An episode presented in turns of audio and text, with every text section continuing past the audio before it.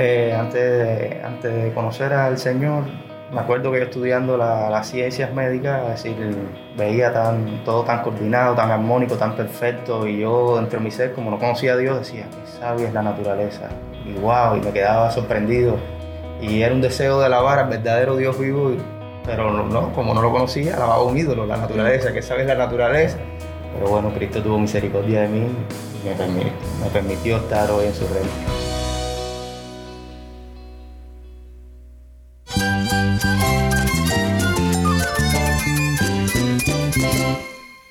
Cristo es todo para mí. Mi Salvador, mi amigo, mi guía. Cristo es mi verdad. Es nuestra guía, nuestro faro. Cristo es el Señor y Salvador. Nuestro protector, nuestro amparo, nuestra fortaleza. Es Jesús, el único que te lleva a Dios, el único camino, la verdad y la vida. No hay más ningún camino, es Jesús.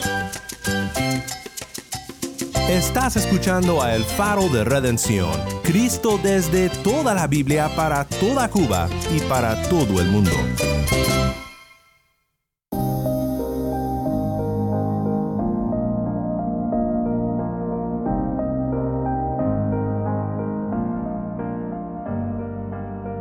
Hola, soy el pastor Daniel Warren. Gracias por acompañarme aquí en el faro. Ha sido un privilegio poder no solo proclamar el mensaje de la redención en Cristo desde toda la Biblia con todos ustedes, sino también crear un espacio en el faro para la voz del pueblo de Dios en Cuba. A menudo dedicamos series precisamente para eso para crear este espacio en el cual la voz de cristianos cubanos puede ser oída y para hablar sobre temas importantes para todos nosotros como seguidores de Cristo. Creemos que Dios ha bendecido a su pueblo en esta hermosa isla con una experiencia y una sabiduría de la cual aprendemos muchísimo sobre la vida cristiana y las verdades de nuestra fe. Esta semana estamos en una serie titulada La fe en el trabajo. Y todos los días oiremos de un diferente seguidor de Cristo en Cuba sobre cómo maneja su identidad cristiana en el ámbito profesional. Hoy conversamos con Ernesto Sotolongo, un médico con especialidad en neurología. Yo empecé a creer en la teoría de la evolución, eh, que, no, que, sí, que no existía Dios, que todo surgió de la, de la nada, así, nunca me, pregunté si de la nada, pero bueno, empecé a creer esas mentiras, de que vinimos del mono, de que todo surgió por la evolución, y como estaba estudiando ciencia, es medicina, bueno, creí toda esa, todos esos engaños. Quédate conmigo para oír más de esta conversación.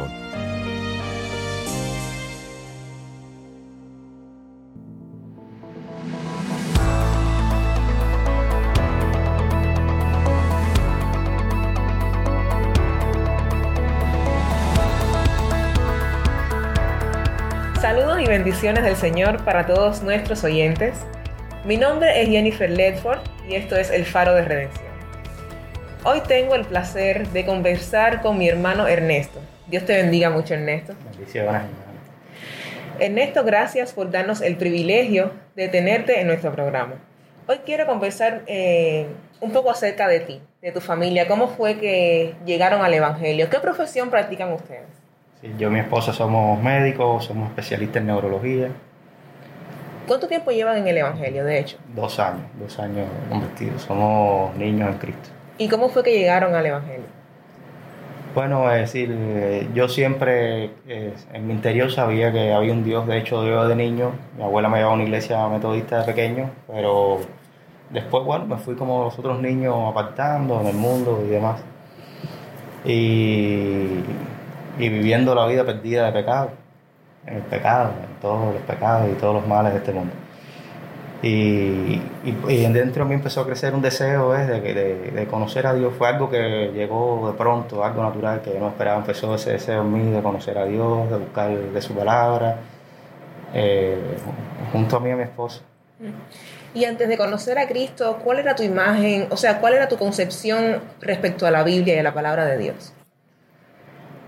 Eh, yo empecé a creer en la teoría de la evolución, eh, que, no, que, no existía Dios, que todo surgió de la, de la nada, así, nunca me, pregunté si de la nada, pero bueno, empecé a creer esas mentiras, de que vinimos del mono, que todo surgió por la evolución, Y como estaba estudiando ciencias, es decir, medicina, bueno, creí toda esa, todos esos engaños. Y la primera vez que comenzaste a leer la Biblia, ¿para qué fue que, que empezaste a leerla? Es decir, eh, fue algo, como te dije, ya que nació dentro de mí, así de pronto, ese interés por leerla. Al principio fue para contender.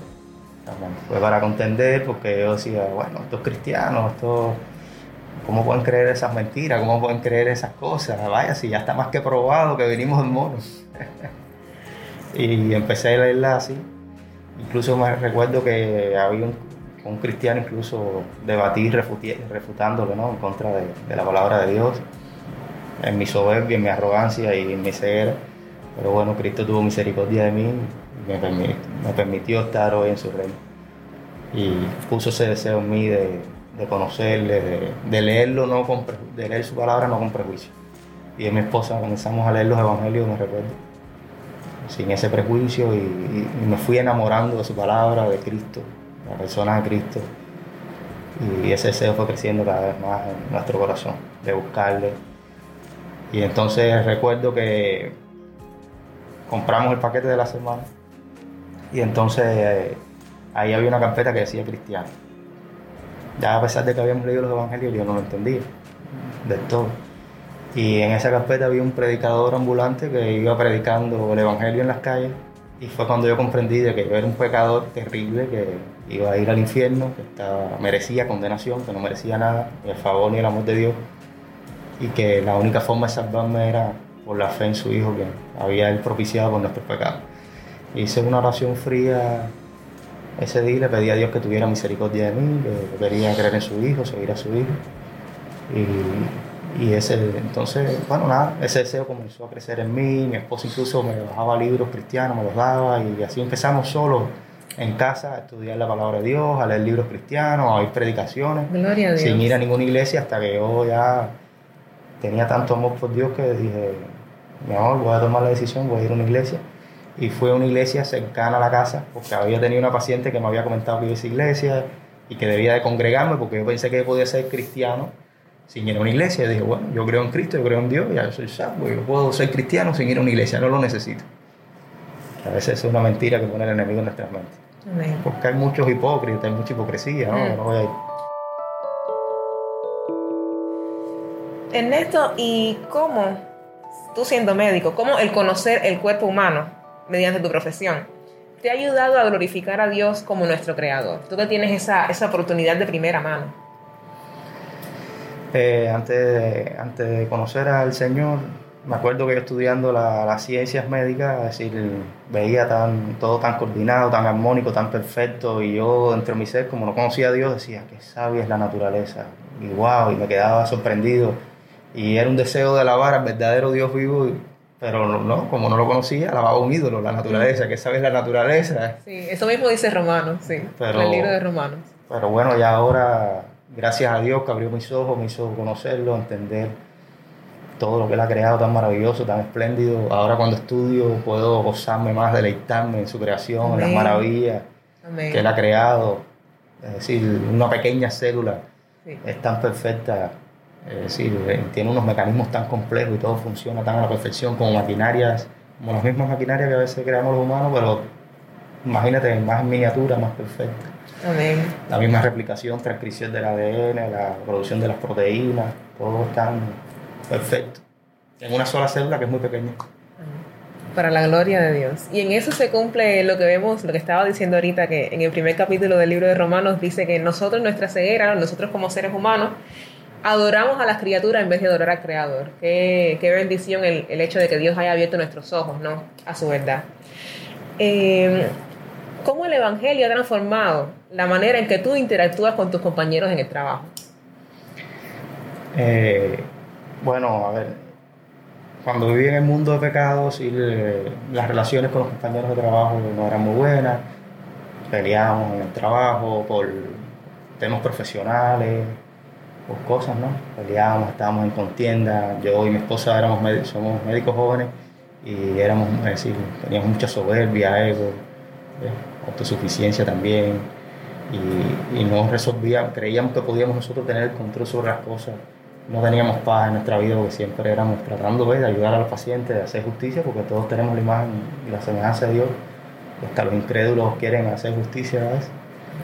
Y, pero no lo hacíamos de la forma correcta. No conocíamos a Dios, no conocíamos su palabra, que es la guía, sus mandamientos que nos guían, que son para nuestros pies, que es lo que, que es para el bien nuestro. Y al Dios abrir mis ojos y con su palabra pude descansar en Él, seguirle, guardar sus mandamientos y eso me ayudó a mejorar mis relaciones con mis compañeros, a amarles, a perdonarles. Eh, y yo siento que Dios también me ha respondido con amor, porque dice Dios que quienes guardan sus mandamientos recibirán también el favor de Dios y de los hombres. Amén. Y, y tengo paz con ellos, los amo, les he predicado el Evangelio también. Siento paz y felicidad en mi, en mi corazón después que Cristo llegó a mi vida.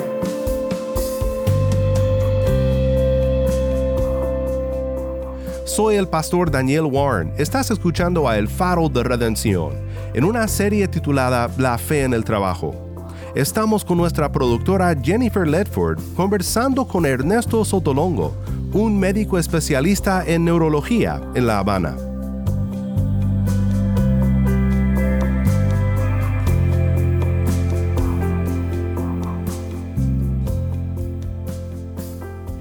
Y desde tu posición como médico, eh, yo imagino que tú, tú entre varias personas, eh, entiendes que el pecado es el causante de todo el sufrimiento que ves a tu alrededor, en- sobre todo en el medio de trabajo. ¿Cómo la palabra de Dios te ayuda a afrontar todo ese sufrimiento que tú ves en tu medio de trabajo? ¿Cómo descansas en la palabra de Dios? ¿Cómo la palabra de Dios te ayuda a descansar? Siempre uno trata de buscar explicación al sufrimiento, incluso los ateos a veces dicen por qué suceden estas cosas en el mundo, por qué mueren personas de cáncer, por qué mueren jóvenes con enfermedades degenerativas, eh, por qué hay tanta violencia, tanta maldad. Y a veces incluso en la ignorancia y en la ceguera, algunos le echan las culpas a Dios de, los males que ocurren en el mundo, pero todo es producto del pecado, así porque hay tantos divorcios, por el adulterio, las contiendas, las envidias, los celos profesionales, porque hay tanta violencia, el egoísmo. Y me ha hecho entender que sí, todo lo que pasa en este mundo es malo, es realmente fruto del pecado. El pecado es muerte, el pecado es destrucción. Y, que la- ha afectado a, todos, a todas las áreas de nuestra vida, incluso nuestra salud también. Claro, así mismo, porque la paga del pecado es la muerte, por eso las personas mueren, por eso las personas se enferman. No merecemos nada. Dios ha querido tener misericordia de nosotros y todo tiempo de vida que nos permita es misericordia que Dios ha querido tener con nosotros. Realmente lo que merecíamos era un infierno eterno y no existir. Pero Dios quiso tener misericordia de nosotros. Amén. Por eso descanso ya cuando veo a veces personas que mueren jóvenes, que sufren enfermedades. Y siento paz porque digo, bueno, realmente no merecíamos nada. Sí, si Dios te permitió vivir 25 años, fue Dios que quiso tener misericordia de ti y te permitió esos 25 años para que vinieras al arrepentimiento y creyeras en su Hijo, quien ya es Dios por sus pecados. Pero su Hijo murió con 30 y pico de años. Juan el Bautista murió también joven, decapitado.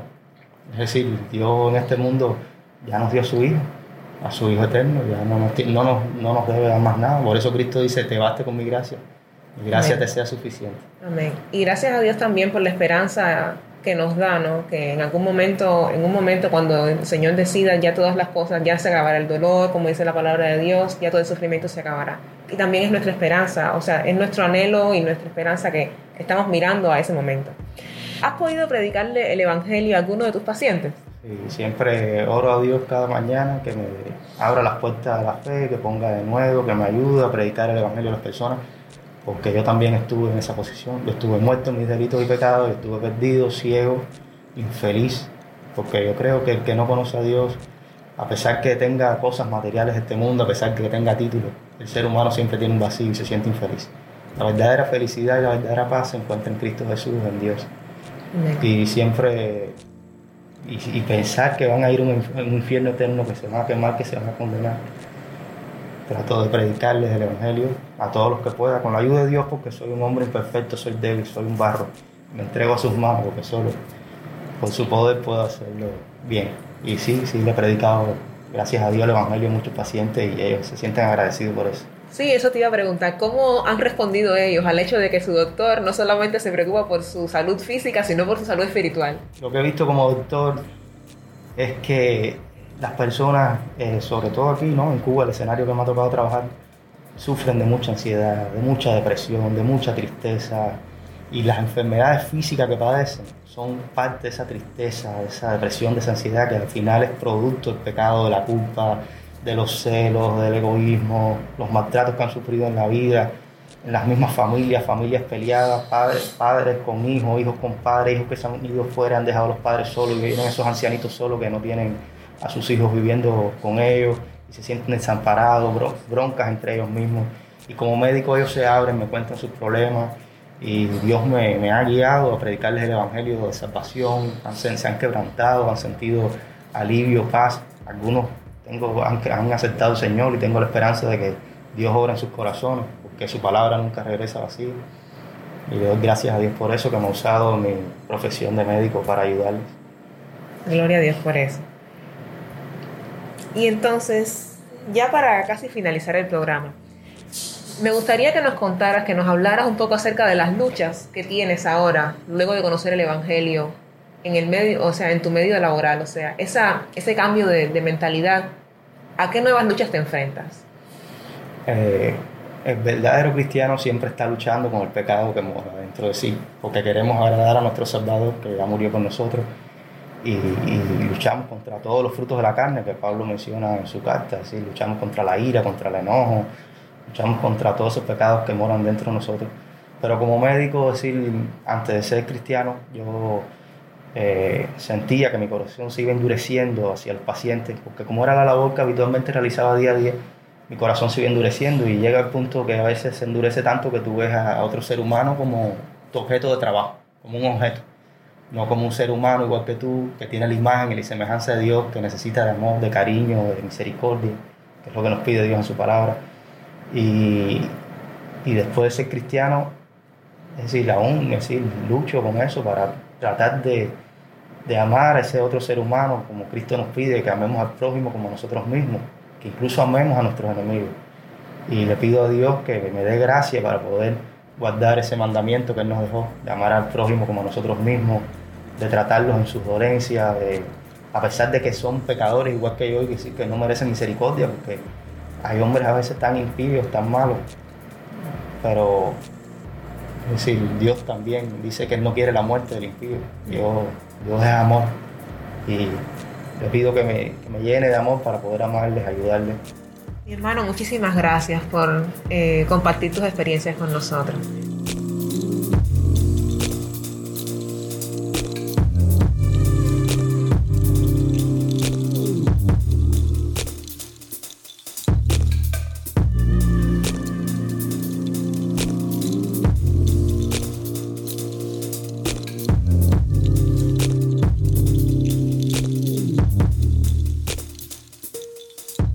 Ernesto, muchísimas gracias por acompañarnos en esta serie La fe en el trabajo.